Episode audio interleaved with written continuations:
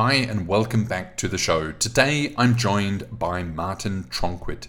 He is the managing partner of Infomineo. They do offshoring, but it is different. They, in fact, do brain shoring. And this is, Martin claims, the higher end of offshoring services. And Martin himself has a background in management consultancy, and he saw a need for supporting the management consultancies with high end services. So, Martin went about building this business and it has blossomed over the last few years. So, it's a really interesting story. Also, Martin, Martin, the staff are based in Morocco, Egypt, Mexico, and soon Malaysia. And these are, you know, higher end, higher capability staff. And so it's really interesting to see that these emerging outsourcing destinations are getting a lot of opportunity in those areas. And it's interesting to hear Martin's justification on each of those countries. Uh, he has a number of factors to consider when choosing his destinations. Significantly, one of them is language, uh, multi language capacity, and also time zones. So I certainly learnt a lot from Martin in this conversation and how higher end professional services can be supplied offshore with great results. As always, if you want any of the show notes, go to outsourceaccelerator.com slash podcast. Enjoy. This podcast is brought to you by Outsource Accelerator. We are the world's leading outsourcing marketplace and advisory. We help big and small businesses with their outsourcing needs, and we can help you too. We cover everything from offshore business and staffing strategy, optimal outsourcing structures, implementations, and fully managed services. If you are already outsourcing, about to start, or are somewhere in between, then we can ensure that you get the best from outsourcing. That's the best prices, best terms, and of course, the best results from your offshore operations. The Outsource Accelerator Marketplace now covers over 3,000 outsourcing firms, representing a global workforce of over 5 million people. We also host this leading outsourcing podcast, publish Inside Outsourcing, and have over 15,000 pages of content on the site. Because we span the entire market, we can ensure that you get the best deal possible. Get in touch today. Visit us at outsourceaccelerator.com slash quote. Also, if you find this podcast interesting or valuable, please share it. We have now produced hundreds of episodes featuring the outsourcing world's most prominent luminaries. Please show your support by sharing this podcast today. Martin, welcome to the show. You've done a white paper on brain shoring. What exactly is brain shoring? Hi, Derek. Nice to meet you, and thank you for the uh, the invitation. Um, yes, brain shoring is a concept that uh, that I came up with uh, because I realized that uh, what we did in the in the company that I started, Infomineo, did not correspond to any of the categories of, of brain shoring that uh, that existed. Um, in, in, short, you know, in in in, um, in offshoring, you had initially the call centers and the BPO, which was rather low value add type of services, and then emerged uh, another uh, range called KPO, where it's knowledge process outsourcing, and basically it's more complex services. But what we tried to do was even higher than that. Uh, um, type of services where it requires our staff to be creative, to have critical thinking, to say no to clients, to have constant dialogue, and so on. And that wasn't captured by the KPO concept, and that's what we do with. Uh, with, with brain shoring. And the idea really of, of brain shoring, as the name um, tends to indicate, is that people are not looking to outsource a process and not just looking for uh, in, in a certain way brute force but rather really for brains for neurons. And you know there is a, a, a lack of uh, talent in, in all these developed economies at the moment. And why not leverage emerging economies also to access uh, to access these brains? People that have um, very strong training uh, in the best business or engineering schools in those countries so that they can be leveraged by, by these multinational companies. So that's in a, in a nutshell what I mean by brain shoring.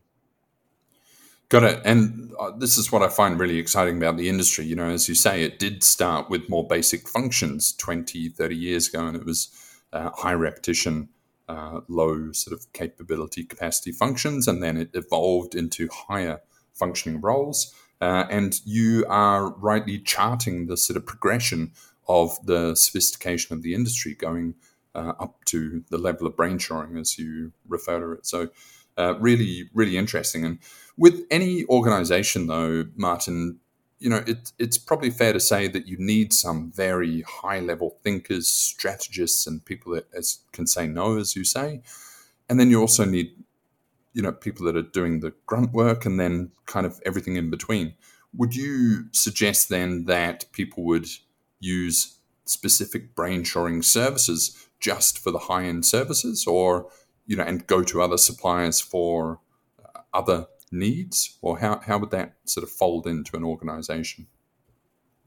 Yeah, that, that's that's correct. I mean, there's two ways to answer that. First of all, yes, every company needs to have thinkers and and so on, but some companies have them at you know at the top of hierarchy, whereas in brain shoring, you need to have the thinkers at the ground level. They are the ones going to deliver the work uh, that that that you you want. And, and you know, typically you would do activities like research, graphic design, and the creativity will come not from the managers but from the analysts or the juniors you have uh, in the team. Um, and and yes, to your point around when it's basic, do you go to a brain shoring company? The answer is clearly no. You you would uh, segment your needs and you'd go for the high level, um, you know, complex work to your brain shoring supplier. And when it's volume price driven uh, work, then you would go for a KPO provider. Interestingly, at, at we work a lot with the the, the strategy consultancies and what they tell us is they work with us when it's highly complex and with high stakes. And when it's more basic they would go with uh, with kpo providers. And in some cases by the way uh, they ask us to manage uh, uh the kpo providers on their behalf. So yes they segment very clearly uh, what they do brain shoring uh, when they do brain shoring and, and, and when they do kpo Got it. And again, it's a nice distinction because there's so many businesses out there, so many clients out there that think outsourcing or offshoring is limited to the basic kind of functions within a business. But as you say, it, it can be anything from the creative to the you know graphic design architects accountants things like that. What what roles so you're the managing director of uh, infonomeo is that right? And uh, you, yes, you offer these yeah sorry about that Infomineo. And you offer these brainshoring services. What kind of roles do you typically offer? Like what, what are common roles? Sure. Um, so today we, we offer uh, three services and we're launching a fourth one. Uh, uh, number one is, is data research. So essentially, when you're in a company, you want to make a decision to enter a market, to buy a company, and so on, you need robust information. Um, and, and research takes time. You need to have critical thinking to judge if the data is relevant, not relevant. You need to be capable of interviewing people to access, you know, what people know, and so on. So that's that's number one of what we do. Uh, number two is graphic design. When you want, you can have the best insights if you can't represent it in a way that people can understand them. Um, then you know you you you you wasted your time. So really, these things around making your PowerPoint presentations and so on um, is is very uh, very useful. And again, requires creativity. You need to understand the context of the presentation the clients want to make uh, uh, to be able to to to provide solutions. Uh, third service is is what we call language services, where you have the uh, visual communication that we just mentioned, but you also have uh, the um, the language communication. You need to to to write uh, a, a, proper language, and, and and I'm French, for example. My English is okay, but it's not perfect. If I write a paper uh, in, in, in English, it's not going to be perfect. So how about having a native English speaker that is going to review everything? Or maybe I will have written that uh, brain white paper that is, I don't know, 20 pages and I want to summarize it in three pages. This is typically the service that uh, that you can offer. And another service that we're launching uh, towards the end of the year is data analytics.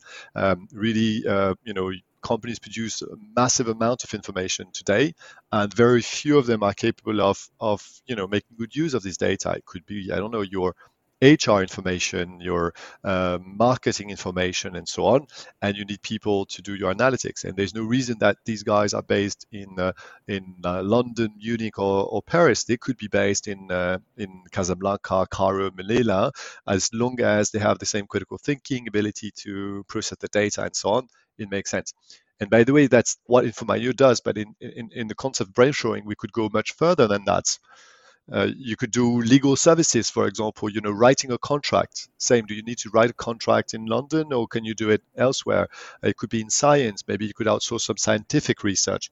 So the concept is broader than that. And maybe just to jump back on, on the point that you were mentioning around, yeah, people become conscious that you can outsource things that are more complex that you did before. Um, so I've been doing Infomineo for the last 10 years. Um, but in the last two years, we had tremendous help from COVID um, because people actually realized that you didn't need to be in the same physical space to be able to do this type of complex work. Um, and, and, and, it's just a realization to a lot of people. So I think it's it's a strong, uh, you know, uh, win in favor of, of the emergence of brain shoring, where people don't have the same sort of reluctance as, as they had before. And I'm always intrigued where the separation between staffing services finishes and sort of an agency advisory begins. And so would you, would a client come to you with specific needs and you are providing a service solution? Or are you providing the staff uh, who will then fulfill the solution for the client? Uh, do you see the the sort of nuance? How do you how do you manage those things? No that's a, that's an excellent question. Um, i mean if people ask you for staff, they're in the wrong place. If they ask you for a service, uh, then you're the right place. And by the way, from a from a business standpoint, it's much much better because you can control uh, things. So what we sell is a service. You will get research done, or you will get design done, but it's not the client's choice to decide if it's uh, Mr. A, Mr. B, or Mr. C doing the service. And then you know it it on the one hand gives us freedom. We manage our staffing the way we want. Um, uh, we manage our capabilities the way we want. On the other hand, it puts us under pressure that if somebody goes sick or whatever, we need to replace them. Uh, we need to have systems in place, and we need to to package a service. And when you know in basic services, essentially you just need the time of the person. Um, mm. When you're in, in brain shoring, you need much more than the time of a person. You need databases, you need methodologies, you need uh, quality assurance systems, and, and you need much more. So it's it's it's not a bare service. Just the, the calculation I made for, for ourselves is uh, the cost of delivering the service is three times the cost of the person uh, that actually delivers the service, salary plus, uh, because you have the management, you have the office, you have the subscription you have for them, uh, you have quite a lot of things that you need to put in place. And that means that you can't really sell the person, and, and it's not a model that works. Got it, got it. And would the client typically have, uh, are they project requirements? Uh, so a sort of three month, six month project, or are these ongoing functions within a business? And, and then if they're ongoing, would they not internalize those roles into their own business? Um, so no, I mean the, the, the model that we've chosen to do is is uh, is really outsourcing. So it's uh, permanent. They subscribe to a certain volume of capacity. So not a certain volume of people, but of capacity. We sell packages of uh, like 150 hours per month, and you get a multiple of that. Um, and and uh, and and they outsource. We we have more than 85% of our business on that model. It's it's much business much better from a business standpoint, but also it creates different relationship with your with your customer because they rely on you for for these services instead of you know using you once in a while and therefore have a model that is not super efficient um, this is way more efficient and there's a commitment mm-hmm. from the client you can learn from them you can teach into them and so on and why wouldn't they do that internally um, i mean you can ask uh, steve jobs or you could a few years back why don't uh, Apple manufacture phones. They don't manufacture phones because they're better at doing something else, um, and they don't want to develop a new set of skills on something that is not what they perceive to be the core of their value proposition. And I think the the same thing with uh, with uh, with service. You know, you you cannot be amazing at everything. So if you want to be good, you need to focus on what you're good at. And the things you're not so good at that are still critical, just find people that are that are very good at doing that. And that's that's what we do. Uh, one of our biggest clients are the top global strategy consulting houses. They should be good at everything, but their choice is okay, we want to be amazing and having consultants um, you know creating recommendations for clients but doing data research is something we won't be able to do, and they do. They have internal teams, but let's supplement ourselves with providers like Infomineo that are uh, in other countries that add capabilities that work with multiple clients. So the rationale for outsourcing is similar to other type of outsourcing.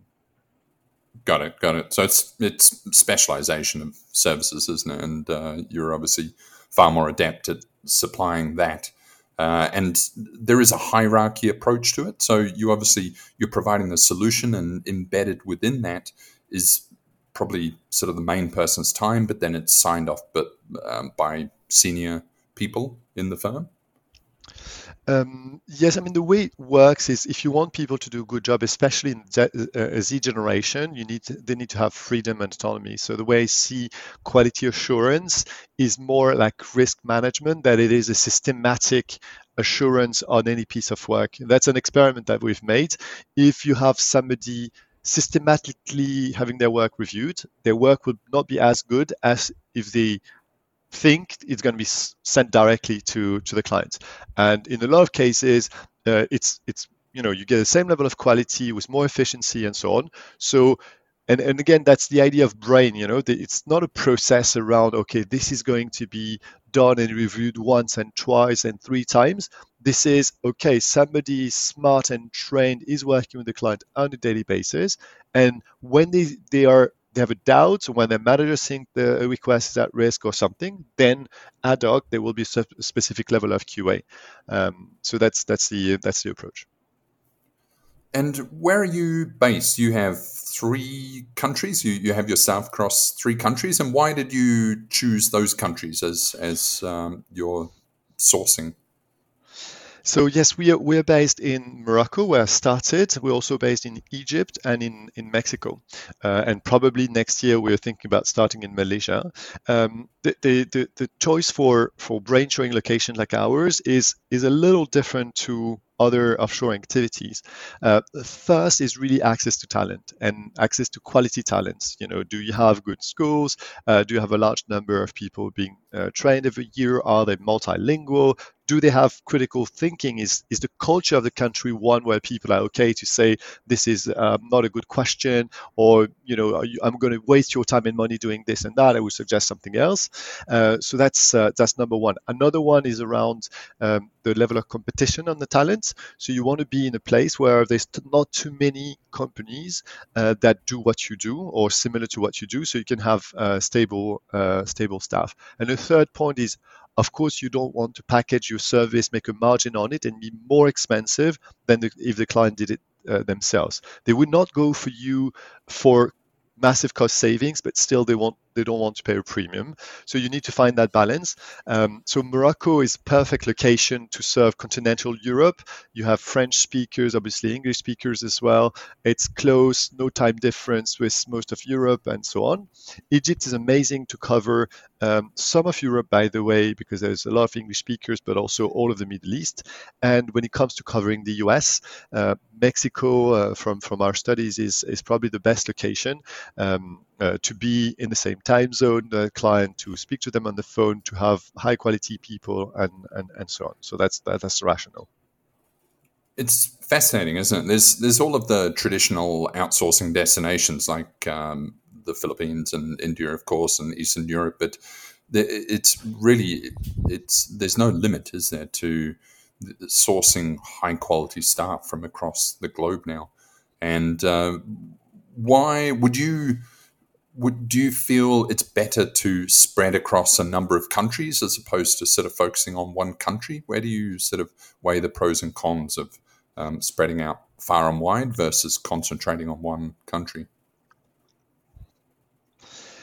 Um, so, I mean, I don't. I'm not spreading for the sake of spreading. I'm spreading for uh, for a reason. You you always have scale effects when you're big somewhere. Uh, so we want to be as big as possible. But I think there's uh, there's there's a few elements. One is time zone. Um, I believe in brainshoring. You need to have a dialogue with the client, a live one. So you could not be either asynchronous, meaning they send you something, you take it over six hours later because it was in writing, or you can't be you working during the night. I don't know about you, Derek, but um, at 2 a.m. in the morning, I'm much less smart than I would be at 9 a.m. Uh, so I have to work in the same time zone as my client. And here you can think about three main areas in the world. One is the Americas, one is uh, EMEA, Europe, Middle East, and Africa, and one is APAC. That's why I want to have presence in those three regions, and I think it's a it's a bare minimum. Um, then you know why Morocco and Egypt has two different locations. You do that for uh, scalability uh, of on the talents on the specific talent that you want, uh, because you're really looking at the top of the pyramid in terms of, of, of skills, and you'd rather be in multiple countries looking at, at the best of the best as opposed to be in one country and discounting on the quality to to get more to get more people. And also there is an element about uh, language skills that are that is critical. You can't do brain shoring only in English uh, because you know to get that I would say icing on the cake in terms of quality, uh, you need to to speak the same language as the client. Um, um, again, either client or as a source. So if you want to do research regarding, I don't know, uh, West Africa, not speaking French is going to be a massive issue. So you need to have French speakers. And if you do research about South America, uh, you need to have uh, Portuguese and Spanish speakers. So that, that dictates the type of locations you want to uh, to be in. And given the pricing in brainshoring is much higher than it would be in other services, you know, having a little more of uh, structural cost of being in multiple countries is something that is acceptable. Got it. And what are the typical candidates? Like, who are you? Who are you hiring? Um, so, so I mean, it depends on obviously the type of activities that you have, but I would say across the services, um, you want to have obviously people that have very good academic training. Um, and what we've seen, it is more important to have people that have, I would say, general business skills and then train them to the specifics of what you want to do, be it research or design or language services or analytics, than the opposite. So you want a generalist that you train as opposed to an expert that you try and shape into somebody that can have a proper dialogue with the client and so on. Um, and, and, and we, we, we take, uh, so we take, we tend to take rather junior people from the best um, uh, business and engineering schools in, in their countries and invest quite, invest quite massively in, uh, in the training. So that's about, I would say, the more formal. And then there is a question about the the aptitudes and the um, here the, it's it there needs to be a sense of client service that is uh, that is really important because they're going to interact on a daily basis with their clients. So they, they need to be presentable. They need to have, to have the best interest of the client at heart, and also, and that's something that is very um, important, is the critical thinking the ability to say no, to say, okay, this is stupid, I'm trying something, it doesn't work, I'm trying something else, and so on. Uh, this is the this is uh, this is major, and and here it's difficult to be saying black or white, but there are some national cultures where critical thinking is promoted, some national con- cultures on the contrary, where you want people to be extremely disciplined and so on, which are not great locations for for brainshoring. With uh, consulting and the like, it's it's often difficult to first understand the problem, isn't it? And sort of understand the problem from the perspective of the client and really understand their business because often, you know, no one understands their business like themselves.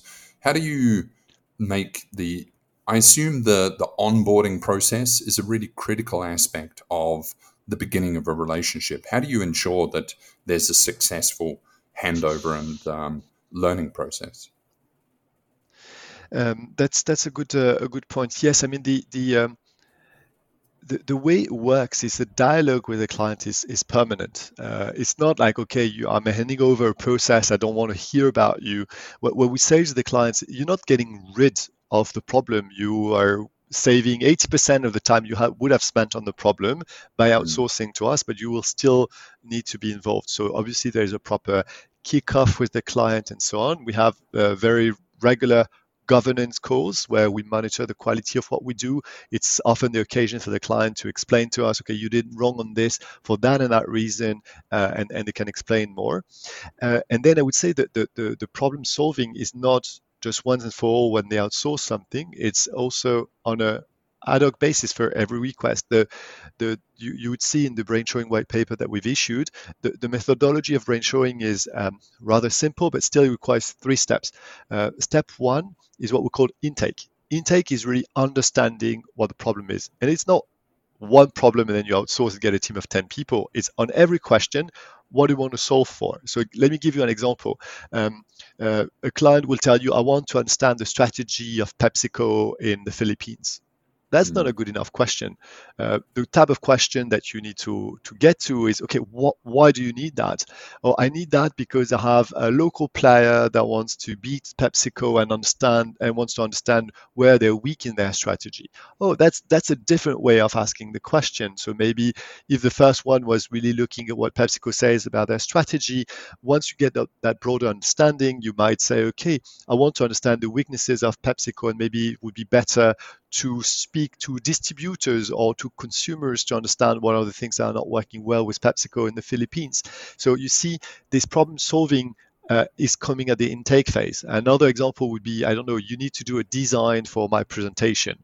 If you just stay with that, okay, you're going to do your best. But if you say, okay, give me some context, is it something that is going to be printed? Is it going to be a presentation that you're going to give in public? What type of impression would you uh, want to give to people? Uh, is it about being super serious or being super creative or funny or whatever? Give me those indications so I can, you know, then use my brain into providing you a customized solution. And then you go in the second phase, which is around execution where you actually deliver on, uh, on, on, on the work. And finally, there's this point about handover, where you make sure that the client actually got what you did, understand the ins and outs, the potential limitations of what you've done, and, and so on. Uh, so I hope that that answers the question. Yeah, absolutely. And the different lines of business that you offer, did you add those lines of business because they're synergistic to each other? Did you you sort of um, saw that after people sort of use one service, they progress to another service. How do you, and if not, how do you, how do you uh, find focus when you have sort of quite vastly different lines of business? Uh, yes, on our end, I think yes, the four services are are very synergistic. Um, one, many of them are used by the same clients, but when you look at the stories, the following: first, you need information, so you will use research okay you need information about a certain topic and so on. Then you need to process that information potentially external information but also the, the, your internal information that is analytics. And then when you have insights you want to communicate and this communication could be uh, graphic or uh, language. And then we offer these four services. By all means that's what Infomineo chose to do, but brain shoring can cover way more than that. It could be, as I mentioned before, in legal services. It could be in science. It's just a field that is that is starting to open up. And you know, I'm, I'm more than welcome if any listeners to this podcast have ideas on other services that could be considered uh, uh, brain shoring. Mm. That's fascinating, isn't it? And it, it's it's moving so. Uh, uh, sort of sophisticated that it's it's moving towards management consultancy, isn't it? it? It's sort of more the execution aspect of management consultancy, doing the the kind of data analysis and uh, things like that. It, it's you know, and and it, it it's a fantastic illustration of there's really no limit to what can and can't be done offshore and uh, taking advantage of of uh, the the global workforce. Um, but do you see this as sort of a natural progression to towards full management consultancy services? Um, no. the answer is no. Um, so we're getting very close in terms of skill sets, in terms of the sophistication of, of people and so on. It gets in very close. And by the way, one interesting thing is the people that live in Infomineo, most of them go into management consulting. But what management consulting can do that I don't think you could do in, in, in an offshoring setup is you will get a lot of client context. So let, let, let me explain. If you want to to give a recommendation to a client about a strategy. You can tell them, okay, this is the size of the country you're looking at, this is the strategy of the competitors, and so on. But the one thing that is going to be difficult to do in an offshore setup is to get an intimate understanding of the client.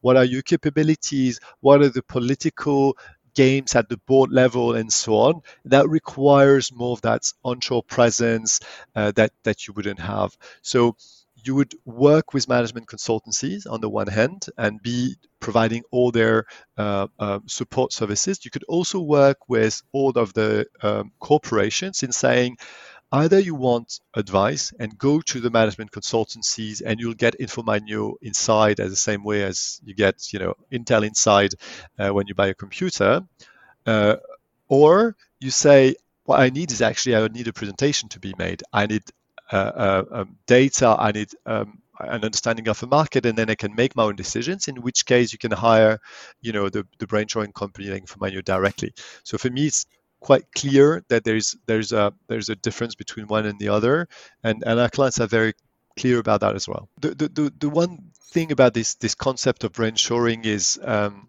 you know, I've been doing Infomineo and was trying to come up with something that represented what we did. Our clients were very clear that we were different from their other suppliers that call themselves KPO and so on, and they came with that concept. And I truly believe that's the fourth uh, phase in, in the offshoring industry. Uh, but it's not, I don't own this term. The idea really is to see companies recognizing themselves in that concept, helping elaborate on it, uh, calling themselves brain shoring, etc. So mm-hmm. uh, please on, on, to the listeners of the podcast feel free to use the term feel free to contact me uh, to to help work on this because if we can together create that new industry i think that would be um, you know a really interesting challenge to do to, to do. Yeah it's great isn't it? It's uh, it could be the next the next phase of of offshoring. And do you right. where is your client base? You typically I, I sounds like you focus a lot on the French speaking countries and Europe. Do you also extend over to the US or you sort of look to have uh, time zone like nearshoring?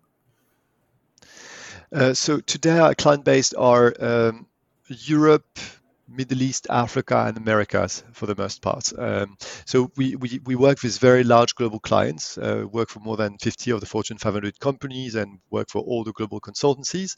Um, and these firms are, are global. So uh, most of our invoicing goes to the US every month. Uh, it doesn't mean that most of our users are in the US. They are, you know, scattered between I don't know Russia, uh, Pakistan, India, South Africa, France, Germany, the UK, the US, and so on. So it's a very, very diverse uh, uh, client base. And, and in the as we started the business, we are focusing quite a lot on Africa, but now we've become global. I would say we cover two thirds of the world, um, and with the opening of uh, Malaysia next year, then we'll be uh, truly global.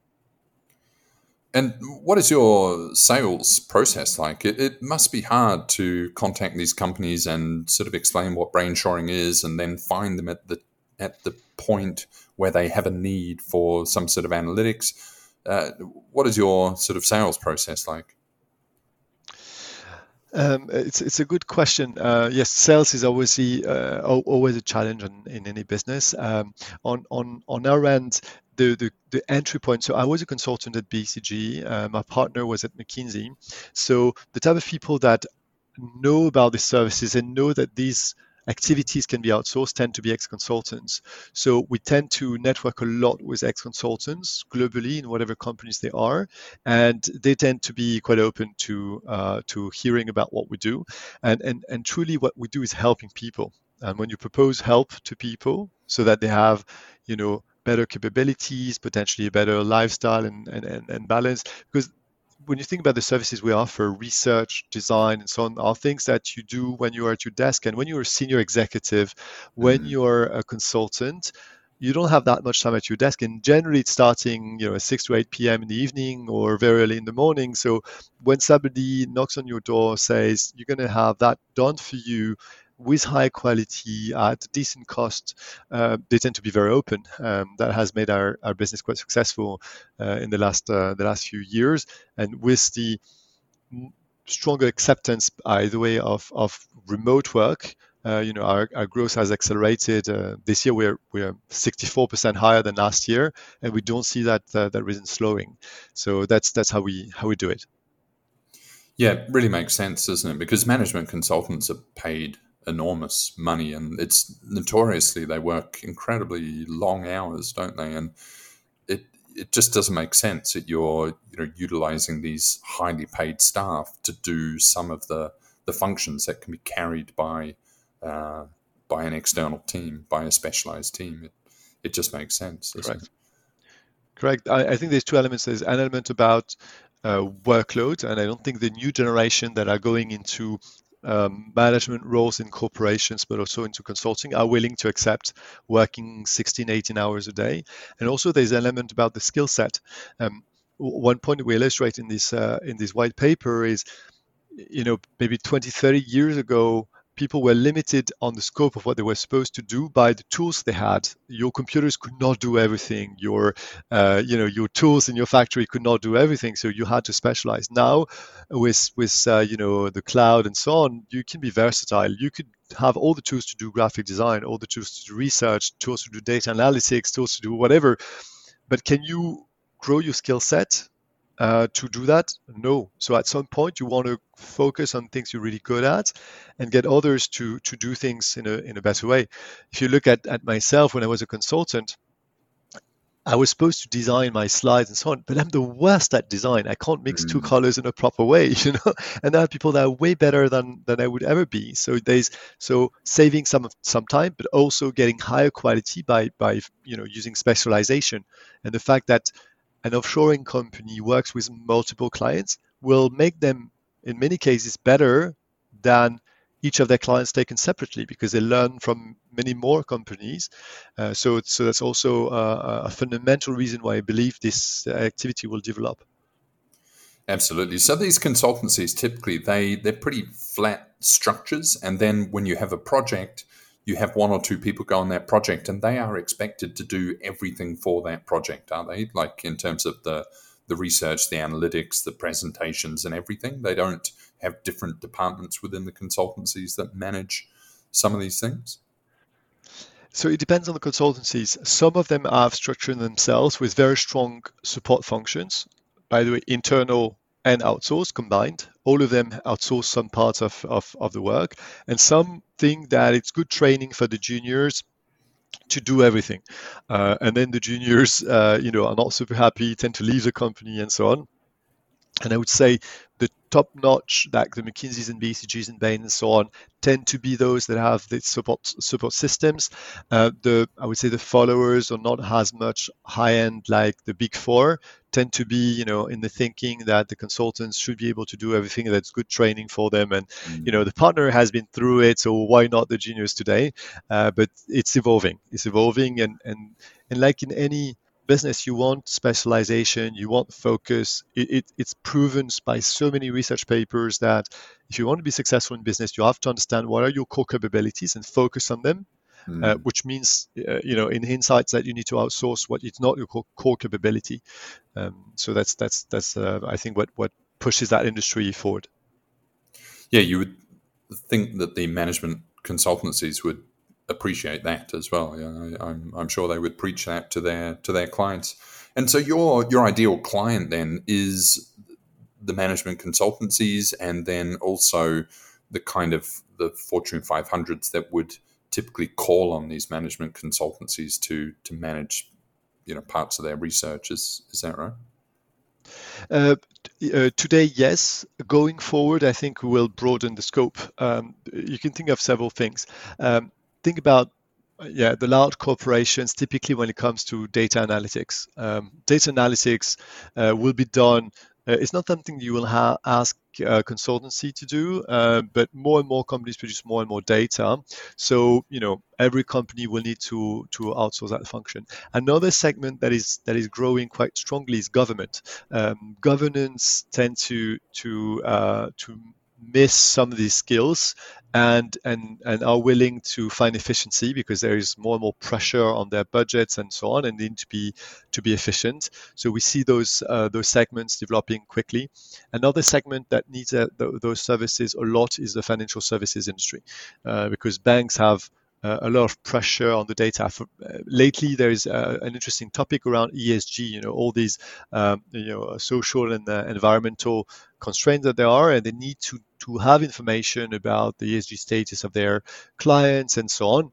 Uh, and that's a field that's completely completely new. Will they develop that internally, or will they outsource it? Uh, I would bet that it's going to be the latter. Yeah, fascinating. So brainshoring it is, and I recommend everyone uh, take a look at the white paper. And of course, I always recommend that people reach out and have conversations and phone calls. And I just think the potential to to learn uh, and maybe incorporate some of these best practices into people's own businesses is so so powerful. So, Martin, tell us, uh, give us the details. Where can they find you? Where can they find the white paper, and how can they get in touch?